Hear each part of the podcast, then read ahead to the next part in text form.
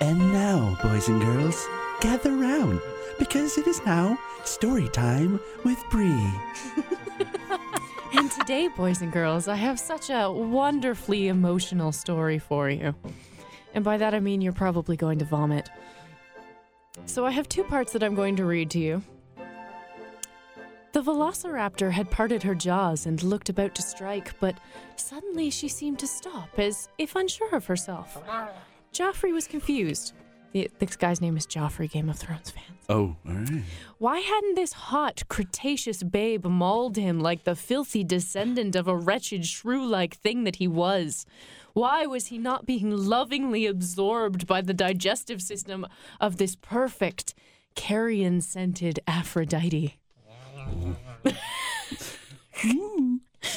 and then, hold on, let me find my next spot.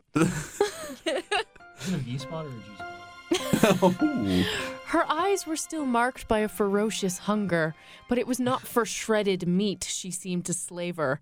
She clearly wanted the meat intact. Jo- Dr. Seuss this porn right now. Joffrey couldn't believe his luck. Slowly, she backed away from him, then coyly turned around so that her bird like hips were on full display, mere inches from his face. From this angle, he could see her smooth, hairless slit.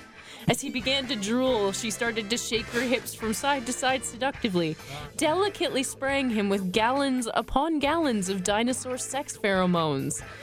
She had Wait, wait, wait. A deli- How can you delicately spray someone with gallons?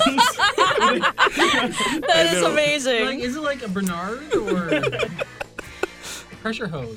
Cautiously at first, lest he somehow alarm her or turn her off, Joffrey began to lightly rub the area around her velocigina with his chin, nuzzling the rough, pebble like folds of skin surrounding it with his tongue.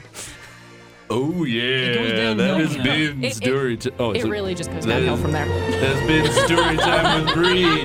Join us next time where Bree will read from. Hmm, oh, know. Nurse Joy and Oh, Pikachu. the, the Nurse Joy and Pikachu fanfiction for sure. Oh my god. So make sure you tune in next time. This has been Bree Poison. the real winners are our listeners.